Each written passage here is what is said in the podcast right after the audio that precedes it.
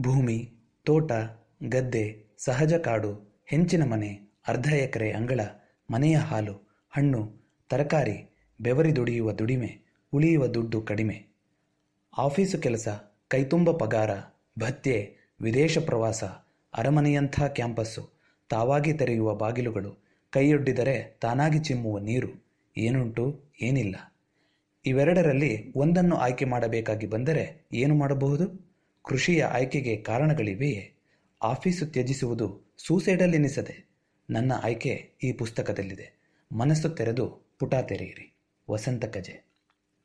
I ಮೇಟಿಗೆ ಪಡೆದ ಜೀವನವನ್ನೇ ಬಯಸಿದಂತಿದೆ ಎಂದು ಶೀರ್ಷಿಕೆಯನ್ನು ಹೊತ್ತ ಈ ಪುಸ್ತಕದ ವಿಮರ್ಶೆಯನ್ನು ಕೆಲ ವಾರಗಳ ಹಿಂದೆಯಷ್ಟೇ ಪತ್ರಿಕೆಯಲ್ಲಿ ಓದಿದ್ದಾಗಿನಿಂದಲೂ ಪುಸ್ತಕವನ್ನು ಕೊಂಡು ಓದಬೇಕೆಂಬ ಆಸೆಯಿತ್ತು.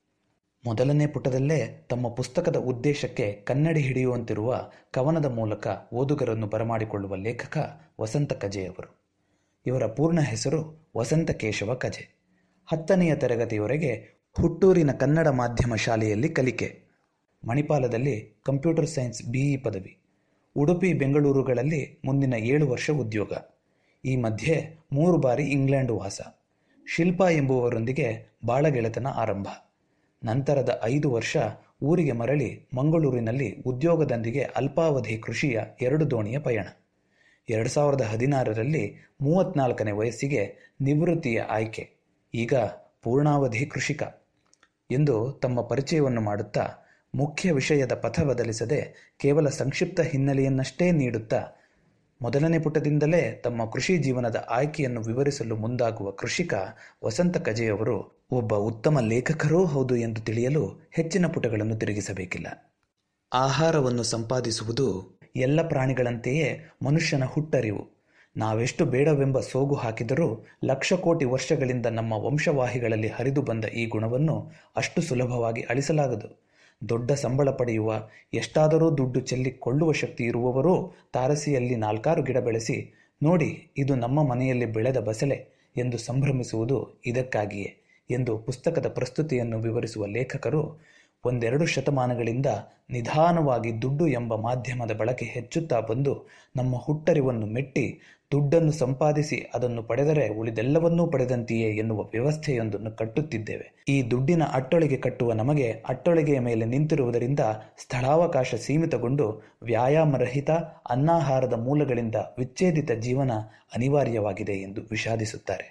ಆದರೆ ಬಿಸಿಲಲ್ಲಿ ದುಡಿದು ಬೆವರಿ ದಣಿದು ಹಸಿದು ತಾವೇ ಬೆಳೆದ ಉಣಿಸನ್ನು ಉಂಡು ನೆಮ್ಮದಿಯಾಗಿ ನಿದ್ರಿಸಿದಾಗ ನಾವು ಆರೋಗ್ಯವಾಗಿರುವಂತೆ ನಮ್ಮ ದೇಹದ ಜೈವಿಕ ವ್ಯವಸ್ಥೆ ರೂಪುಗೊಂಡಿದೆ ಎಂದು ನೆನಪಿಸುವ ಲೇಖಕರು ಇಂದು ಆ ಪ್ಲಾಸ್ಟಿಕ್ ಜೀವನಕ್ಕೆ ಬದಲಾಗಿ ತಮಗೂ ತಮ್ಮನ್ನು ಪೋಷಿಸುತ್ತಿರುವ ಪ್ರಕೃತಿಗೂ ಹಿತವಾಗುವಂತೆ ಇರುವ ಆರೋಗ್ಯವನ್ನು ಆಹಾರವನ್ನು ಒಂದಷ್ಟು ದುಡ್ಡನ್ನೂ ಕೊಡುವಂತಿರುವ ಇಷ್ಟವೃತ್ತಿಯನ್ನು ಮಾಡಲು ಅಟ್ಟೊಳಗೆ ಏರೆ ಮೇಲೆ ನಿಲ್ಲಲಾಗದೆ ಕೆಳಗಿಳಿಯೂ ಆಗದೆ ಹಾತೊರೆಯುತ್ತಿರುವ ಬಹುಮಂದಿಯ ಸೃಜನಶೀಲ ಮನಸ್ಸನ್ನು ತಲುಪುವುದಕ್ಕಾಗಿಯೇ ಈ ಪುಸ್ತಕವನ್ನು ಬರೆದಿದ್ದಾರೆ. ಈ ಹಿಂದೆ ಸ್ವತಃ ಅಂತಹ ಚಡಪಡಿಕೆಯಲ್ಲಿದ್ದಾಗ, ಸೂಕ್ತ ಮಾದರಿಗಳಿಗಾಗಿ ಹುಡುಕಾಡಿದಾಗ, ಕೃಷಿಗೆ ಬಂದು ಬಹಳ ವರ್ಷಗಳೇನೂ ಆಗದಿದ್ದರೂ ತಾನು ಕೃಷಿಗೆ ಏಕೆ ಬರಬೇಕಾಗಿದೆ ಎನ್ನುವುದರ ಬಗ್ಗೆ ಬಹಳಷ್ಟು ಚಿಂತಿಸಿ ಮತ್ತು ಅದರೆಡೆಗೆ ತಮ್ಮ ಜೀವನ ಪಥವನ್ನೇ ಬದಲಾಯಿಸಿಕೊಳ್ಳುವ ನಿರ್ಣಯವನ್ನು ತೆಗೆದುಕೊಂಡಿದ್ದರ ಅನುಭವಗಳ ಒಟ್ಟು ರಾಶಿಯೇ ಈ ಹೊತ್ತಿಗೆ ಎಂದು ವಿವರಿಸುವ ಲೇಖಕರು, ತಾವು ಬಿಟ್ಟಿದ್ದನ್ನು ಬಿಡಲು ಮತ್ತು ಹಿಡಿದಿದ್ದನ್ನು ಹಿಡಿಯಲು ತಮಗಿದ್ದ ಕಾರಣಗಳೇನು ಎಂಬುದನ್ನು ವಿಮರ್ಶೆ ಮಾಡುವುದೇ ಈ ಬರಹದ ಉದ್ದೇಶವೇ ಹೊರತು ಕೃಷಿ ಮಾಡುವ ವಿಧಿವಿಧಾನ ಅಲ್ಲಿನ ಅವರ ಅನುಭವಗಳ ಬಗ್ಗೆ ಹೆಚ್ಚಿನ ಮಾಹಿತಿ ಇಲ್ಲ ಎಂದು ಪ್ರಾಮಾಣಿಕವಾಗಿ ಬರೆದುಕೊಂಡಿದ್ದಾರೆ. ಸುಮಾರು ಅರವತ್ತು ವರ್ಷಗಳಿಂದ ಭೂಮಿಯ ಆರೈಕೆ ಮಾಡುತ್ತಾ ಬಂದ ಅವರ ತಂದೆಯ ಅನುಭವ, ತಮ್ಮ ನಿರ್ಧಾರಗಳಿಗೆ ಸಹಮತವನ್ನು ನೀಡಿದ ಅಣ್ಣನ ಸಂಸಾರ ಹಾಗೂ ಎಲ್ಲಕ್ಕಿಂತ ಮುಖ್ಯವಾಗಿ ಗಂಡನ ಸಾಹಸಕ್ಕೆ, ದಿಟ್ಟ ನಿರ್ಧಾರಕ್ಕೆ ಎದೆಗುಂದದೆ ಪುಸ್ತಕದಲ್ಲಿ ಮೂಡಿಬಂದಿರುವ ಕೆಲವು ಚಿತ್ರಗಳನ್ನು ಬಿಡಿಸುವವರೆಗೂ ಸಹಕರಿಸಿ ಜೊತೆ ನಿಂತ ತಮ್ಮ ಪತ್ನಿಗೆ ವಿಜ್ಞಾಪನೆಯನ್ನು ಸಲ್ಲಿಸುವ ವಸಂತ್ರವರು ಇಲ್ಲಿ ಮಾಡಲ್ಪಟ್ಟಿರುವ ವಿಮರ್ಶೆಗೆ ಮೊದಲ ಗುರಿ ತಾವೇ ಎಂದು ಹೇಳಿಕೊಳ್ಳುತ್ತಾರೆ. ಇದು ಬೇರೊಬ್ಬರನ್ನು ಚುಚ್ಚಲು ಬರೆದುದ್ದಲ್ಲ ಎಂದು ಮೊದಲೇ ಸ್ಪಷ್ಟಪಡಿಸುವ ಲೇಖಕರು ಈ ಪುಸ್ತಕದ ಎಲ್ಲ ಪ್ರಬಂಧಗಳನ್ನು ಓದಿಯಷ್ಟೇ ತಮ್ಮ ವಿಮರ್ಶೆಯನ್ನು ಮಾಡಿ ಎಂದು ನಿವೇದಿಸಿಕೊಂಡರಾದರೂ ಯಾವುದೇ ಒತ್ತಡಕ್ಕೆ ಮಣಿಯದೆ ಅಥವಾ ಕೆಲಸದ ಜವಾಬ್ದಾರಿಗಳ ತಲೆನೋವಿಗೆ ಬೇಸತ್ತು ಪಲಾಯನ ಮಾರ್ಗವಾಗಿ ಕೃಷಿಯನ್ನು ಆಯ್ದುಕೊಳ್ಳದೆ ಪ್ರಕೃತಿಯಿಂದ ವಂಚಿತರಾಗುತ್ತಿರುವ ಆತಂಕ ಮತ್ತು ಅದರೆಡೆಗೆ ತೋರುವ ಪ್ರೀತಿ ಕಾಳಜಿಗಳನ್ನು ಅಚ್ಚುಕಟ್ಟಾಗಿ ಅರಿಕೆಯಲ್ಲಿಯೇ ಪ್ರಸ್ತುತಪಡಿಸಿ ರೋಮಾಂಚನಗೊಳಿಸಿ ಓದಿಗೆ ಕಿಚ್ಚು ಹಚ್ಚಿದ್ದರಿಂದಲೇ ಪುಸ್ತಕವನ್ನು ಪೂರ್ತಿ ಓದುವ ಮುಂಚೆಯೇ ಇಂದು ಈ ಆಡಿಯೋ ಮಾಡಲು ನನಗೆ ಸ್ಫೂರ್ತಿ.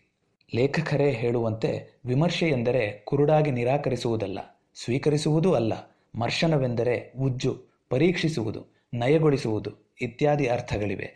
ತೆರೆದ ಮನಸ್ಸು ಸಕಾರಾತ್ಮಕ ಉದ್ದೇಶಗಳೊಂದಿಗೆ ಮಾಡುವ ಮರ್ಶನವಷ್ಟೇ ವಿಮರ್ಶೆ ಆಗಬಲ್ಲದು. ಬೆಂದ ಅನ್ನವನ್ನು ಪರೀಕ್ಷಿಸಬೇಕೆಂದರೆ ಅದರ ಎರಡು ಅಗಳು ತೆಗೆದರೆ ಸಾಕು. ಪುಸ್ತಕದ ವಿಚಾರದಲ್ಲಿ ಇದು ನಿಜವಾಗದಿದ್ದರೂ ಲೇಖಕರ ಮತ್ತು ಅವರು ಪ್ರತಿಪಾದಿಸಲು ಹೊರಟಿರುವ ವಿಷಯದ ಘಮವನ್ನು ಪಡೆಯಲು ಯಾವುದೇ ಕೊರತೆ ಇಲ್ಲ.